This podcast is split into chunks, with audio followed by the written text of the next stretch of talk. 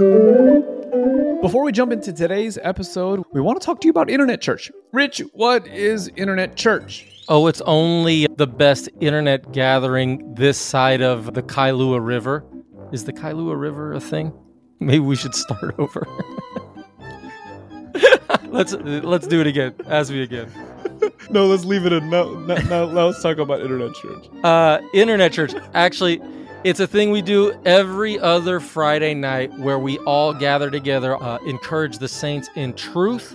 It's uplifting, it's edifying. It's just a time to gather for about an hour on a Friday night or day, depending what part of the world you're in, just to be encouraged by the saints. You you think you would like something like that? Is the Pope Catholic? Uh, you bet your sweet bippy the Pope is Catholic.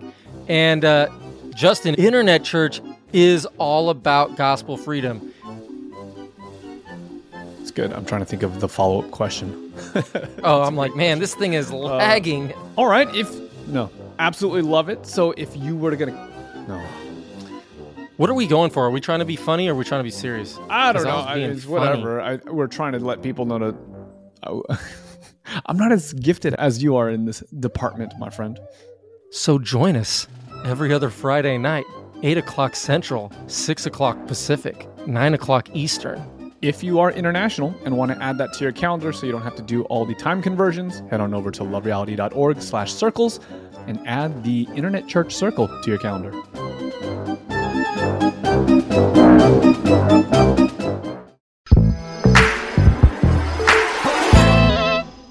Welcome back to The Move, where we're vibing through the book 10 minutes at a time. I'm your host, Justin Khoe, and in today's episode, we're talking about that part in the Bible that might actually be an episode of Game of Thrones in disguise. If you're wondering what in the world am I talking about, we're looking at Genesis chapter 14, verses 1 through 16. My guest for today's episode is none other than Pastor Kessia Reyne.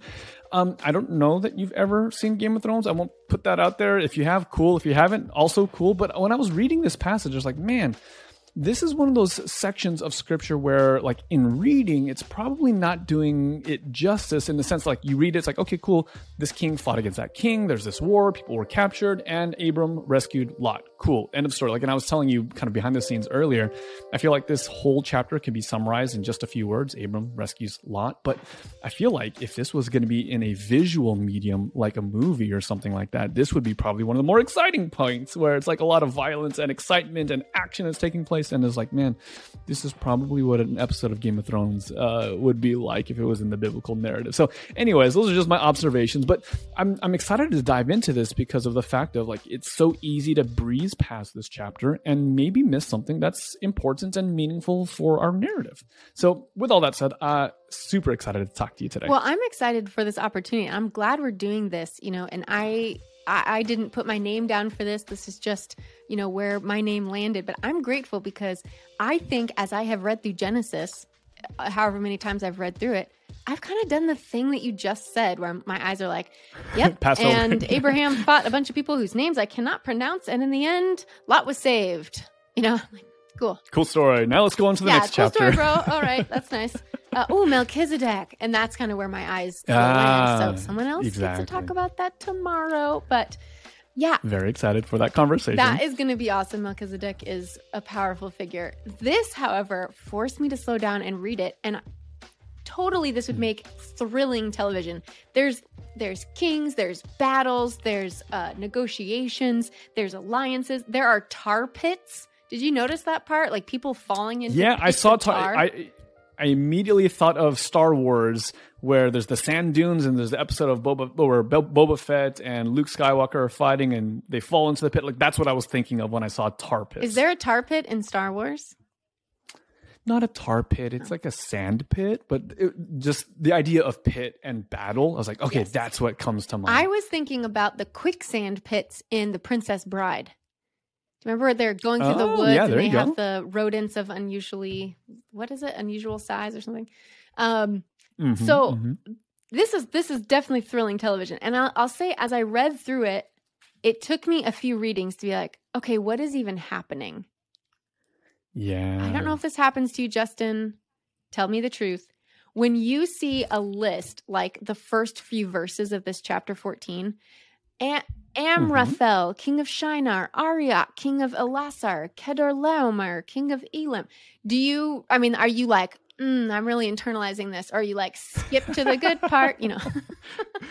yes, exactly, exactly. No, I, I mean, I want to say as I was sitting down to look at this series of verses, at least three times in a row, even though I was actively trying for it not to be the case, three times in a row. As soon as I read about this time, war broke out in the region, and I saw the first name, like by default, I ended up on verse 13 and but one of Lot's men's escaped. I'm just like, how did I, how did, like, how did that happen so quickly? And I go back to the beginning and it happened again. And I go back to the beginning and it happened again. It's like, okay, I have to actively force myself to read every word. And I don't know, for me, maybe reading it out loud is one of the ways I can stop my brain from jumping ahead. But I've definitely been one of those kids who struggled in elementary school with the ADD and the ADHD. And it's, it's, it's an asset in other parts of my life, but not when it comes to reading lists in the Bible. Yeah, reading lists in the Bible for real. Well, what I noticed in here is one thing we probably want to mention just thinking about it, like trying to get our minds in that that you know, Bronze Age, ancient Near Eastern world is maybe it is like Game of Thrones. I saw half an episode once in a hotel uh, on accident, and I was like, I do not understand what's happening. Like, period pieces do not make any sense to me. So, like, yeah. you all, I don't know who's who, I don't know what's happening. So, maybe this is like Game exactly. of Thrones, but basically, you have kings now we think of someone who's more like an emperor someone who rules over an, mm. a kind of a multinational empire you know, we think of Queen Elizabeth and she, you know, all these territories and nations that are all part of the United Kingdom. This is definitely not what was happening in this story. So you might recognize hmm. some of these names if you've read through Genesis before. You might recognize names like Sodom, Gomorrah, or Zoar, mm-hmm. something like that. And Mm-hmm. that that's going to show up later in the narrative as well but these are basically only cities so there's cities that mm. have kind of a fortress around them as a border, and the most powerful person there is their king. So I'm not a king right. over a vast empire. I'm a king over this spot, and I can see from my house probably the entire wall of my quote unquote kingdom. So my domain extends basically this mm. far.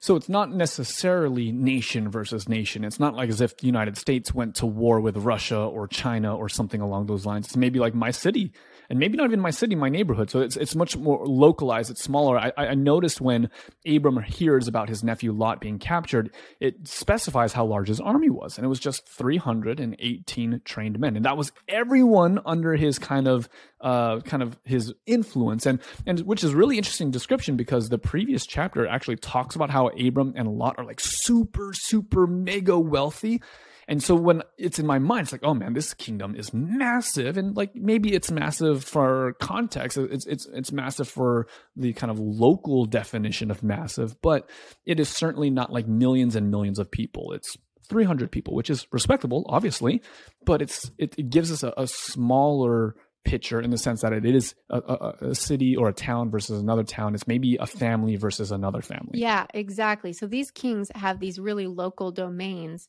And this is really how it worked a bunch. You see stories like this where all through the Bible where someone basically militarily bullies another city or later it will be more like nations fighting against nations mm-hmm. um, and then mm-hmm. it's like okay you have to whatever like pay me all this money so i i'm going to take 20% of all your crops right so they kind of have hmm. to pay it's like a taxation sort of system and then they get tired of it like you're mistreating us and then they rebel and they have a war and that's what happens here so we see these hmm. kings hmm. that have these domains these city-wide domains pretty much and then you've got abram and abram hmm. has an army that seems to be pretty much on par with some other kind of army, but he doesn't have a city, right? He is a herdsman. He right. has livestock. Mm-hmm. He has, and he's got 318 people, 318 uh, men of fighting age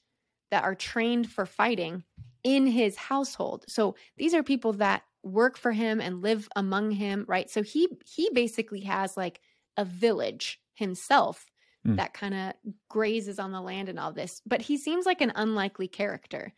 Like, why would he right. even get involved in this? Like, Lot is his nephew. That's nice and everything. Um, if it were me, I would be thinking very carefully about whether I want to engage with the kings of whatever and whatever. Like, these people are definitely right. killing people. This is not just like a game of chess. So, why does Lot why does Lot make Abram get involved? Like what compels him? And I'm curious just what you thought as you were reading this. Why would Abram even throw his hat in this ring and endanger himself and, and all these men? Yeah, it's, it's an interesting question. I, I, didn't look at it from the perspective of Abram being uh, like a peasant in comparison to multiple kings of, you know, with great renown and, and armies and things like that. But when you point that out, it's like, huh, what would motivate him other than just like the familial bond? Like of course like there's your family so you have a sense of duty when it comes to that. But it does seem like what he's doing is is bold is maybe even kind of crazy perhaps? Like and especially with like all that he has to lose it's not as though that like you're you're just calling the police to go get your nephews. Like no you're putting your own life on the line. You you have a lot to lose if the rescue operation goes poorly. And so there's no guarantee that things are going to go in the way that he hopes that they are but he moves forward in in this kind of boldness. So why does he do it? Maybe it's because of uh, this is just what you're expected to do societally. I don't know. Is it maybe because he's a, a man of great faith and he knows that God's going to work through him? To me, I don't know. It doesn't seem like there's an obvious answer, but it seems like he is motivated to do something about it. Yeah, he he gets these people that he's in alliance with. So it talks about his allies uh, that he's been with here in verse 13 and so so it's not just Abram on his own, but he brings some allies with him. Okay. Something about this has been unjust and he's going to like right this mm. wrong. And the fact that Abram um, hears that uh, Lot has been carried off and all of his possessions. So it sounds as though they the the kings that were fighting against the the king of Sodom, the the Sodom lost, so they go in and they raid and they start going through people's houses and taking all their stuff and they're taking these people to be slaves. Like, okay, mm-hmm. you're coming with me. You're working in my kingdom now. Like, you're going to be my servant. You're going to be this, whatever. So Abram's like, this is totally unacceptable. So he goes out and fights for it. And I thought it was so interesting to think about this chapter and what was totally in my head is how Lot goes back to Sodom. So here's how Lot moves around. In the previous story, Abram and Lot separate, right? And and right. Lot's like, "Ooh, that place over there with the cities and the looks really good. that looks so good. Mm-hmm. I'm going to go there." And so whether or not that was like a selfish thing to do or not, that's where he goes. Then he gets captured because he's living in Sodom. Abram rescues him, restores all his stuff, restores all his people. In the meantime, also rescues all these other cities. And then later, Lot stays in Sodom, and we know what happens, right? So, like, a little mm. bit of a hmm. spoiler alert. Once we get later in Genesis, a few chapters, we see that Sodom and Gomorrah are destroyed for being very wicked. Like they're just yeah, which is super super bad.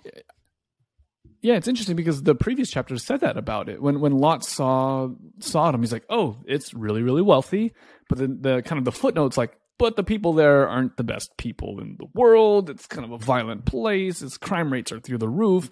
And so it's like, man, dude, like you just had this really traumatic experience. You and your family were just taken kid prisoners and you were kidnapped or whatever the thing is. Maybe several people in the process of being overcome by these enemies have died already. It's like, and now we're moving back. Yeah. You're a little bit like, okay. So what I what I was thinking about so much as I was reading this Genesis 14 is here we have the example where um, Lot is saved with Sodom and Gomorrah. Hmm. And then a few chapters later, we see where Lot is saved from Sodom and Gomorrah. Interesting. And it made me think about how the the conversation I'm I know I'm foreshadowing like touching on stuff that was going to be talked about later, but the conversation that Abram has with the Lord in chapter 18, I think it is, where the Lord mm. lets Abram in on his plans. He's like, "Hey, here's the right. situation with Sodom and Gomorrah. Like I just hear complaints of suffering all the time. I'm going to destroy these cities. And Abram's like, ooh, like, uh, would you would you destroy it even if there were 50 righteous people? And he goes down this whole mm-hmm. list and he basically is like, he gets the Lord down to, for the sake of 10 people, I will not destroy the city. And he doesn't right. even find those people. He ends up just pulling Lot out of it. But it, it, reminds me of Abram having the heart of the Lord too. He's like, I am going to hmm. save this one who needs saving, no matter the cost or the risk to myself. This is a kind hmm. of justice seeking, like I'm making right a reckless kind of love. Like you belong to me. Yeah. I'm not going to let you suffer with them, even though you've aligned yourself with them, even though they were not the best people, even though you were seeking wealth instead of maybe higher goals, even though, like, you could just be like, Lot, bad choice. So sorry. And he does not abandon Hmm. Lot to his own bad choices. He puts his own life and his own riches on the line and rescues him. In fact, and then the Lord intervenes and and has to rescue him again. But it reminded me of like, Wow. hmm, this sounds like the gospel. It does sound like the gospel. It's making me think about those moments, those awkward moments when you get off the freeway. You know what I'm talking about? Where you're, you're getting to the light at the end of the freeway, kind of off ramp, and you see people on the corner who clearly have some level of significant suffering going on. And there's always this this back and forth narrative in my head, at least, of well, how do I help? Should I help? And then there's one side that's like, well, Jesus healed and helped people indiscriminately, no matter what their motives were, no matter their background or history. And then there's the other part of me is like, well, they might have made some really poor choices. Am I enabling these poor choices? What if after I help them, they continue to make poor choices? And what I'm observing in this story is that even though Abram might have made poor choices in choosing to settle down in Sodom, um, Abraham's not leaving him alone to suffer the consequences of his poor choices. And then we have the really weird moment where it's like, even though he did suffer, he's going right back to the same watering trough, so to speak. hmm Yeah, I I wish I could remember who said it, but I just read in the last week someone basically say that maybe it was Dorothy Day, but that the life and ministry and death of Christ has freed us from having to weigh any judgment about who is worthy of our help. Mm, You know, it's like that's good. yeah, we can we can like, hey, you know what? You're free from having to figure out if they're worth helping or not. Like they're worthwhile. That's Hmm. that's the end of that Yeah. story because they're made in God's image and redeemed by Christ's blood. So that's 100%. I love that. I love it. That's really good. Challenging because you know there's people in my life when I have interactions with them, I don't always feel that way, or at at least that's not the first thought that comes to my mind. Right when when especially when I'm the what I would feel as the victim of some injustice, where I'm like, well, they don't really actually deserve it. There, it's it's challenging to that that thinking. Yeah, it is. And and I have learned over time um I had a mentor who helped me with this, but I was like I felt like if I'm supposed to help everyone, I should just not save any for myself and I should probably just be constantly going out and like finding people who need help and spending myself on their behalf and that was a genuine motivation that came from a good place. But what I had to learn to do for myself was let me let the spirit tell me more about this. So when I'm presented with a Mm. need, um, I'm going to talk to the spirit about is this a give them whatever money you have in your pocket? Is this a I can't help this time, God bless you? Or is it a hey, can I buy you lunch? And a couple times Hmm. using this, you know, my husband and I, when we lived in Chicago, we had, you know, homeless people stay with us, like come stay at our house Oh, for a night or stay for a month or, you know, and and sometimes it's like that could be super dangerous but relying on the Mhm. spirit to tell me, hey, is this someone that you want me to help in this way or that way, or just to give them the dignity of eye contact and a conversation, you know? I like that. Depending not on a framework or rules per se, but allowing each individual moment and experience, uh, taking that to the spirit and saying, "Hey, what would you like me to do with that?" And then trusting that what God directs you to do, that that is the best thing for them in that moment. It's beautiful. Yeah, I think you're right. It it does sound eerily like the gospel. We always like to bring it back to the gospel like, there is Jesus here. Like the heart of Jesus is on display in Genesis 14. Yeah, absolutely, absolutely. So, if you're listening to this, chances are you like listening to things that are good and redemptive and meaningful. Uh, I think that's a safe assumption, right? Uh, Pastor Kessia Reyne, you have something that you would like to let our listeners know that they could also listen to. Yes, I want to shout out the Dwell Audio Bible app. This app came out, I don't know, maybe three or four years ago. I remember waiting for it to launch because just reading the description, I was like, this is exactly what I have wanted. Every audio Bible I'd tried to listen to before just fell short a little bit, although I've been blessed by many. But I love uh, Dwell. oh, hold on, real quick. Before you talk about Dwell, what, what were the ways in which other audio Bibles fell short? Well, usually it was like I had one voice to listen to. It was like I don't know. It, I used to have like Bibles on CD, like someone gave me, and so you're like putting your CD thing in, and it's like if I could just have it on my phone, and then you get it there, and it's like you want to hear NIV. Well, there's this one guy reading NIV, and it was hard to start and stop and like create playlists, and it was just not as robust of an experience. And then there's Dwell. Hmm. And are you a hmm. are you a Dwell listener, Justin?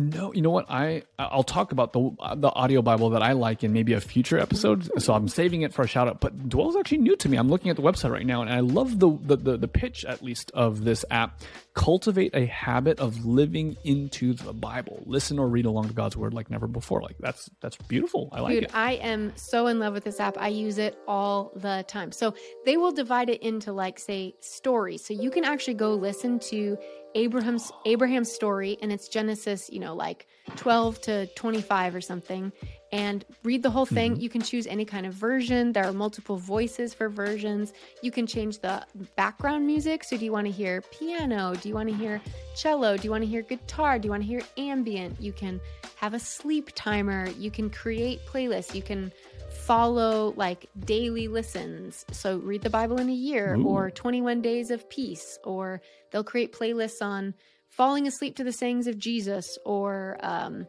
I'm feeling lonely or something like that. So, anyway, I am a huge fan of Dwell. I'm like a lifetime subscriber.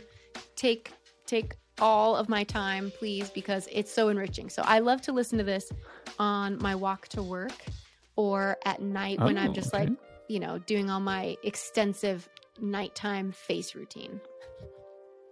I, I, I love that. And and I, I don't think that we lend enough weight to listening to the Bible. Like we always talk about, did you read your Bible? Are you reading your Bible? Read the Bible, read the Bible. It's like, okay, hold on.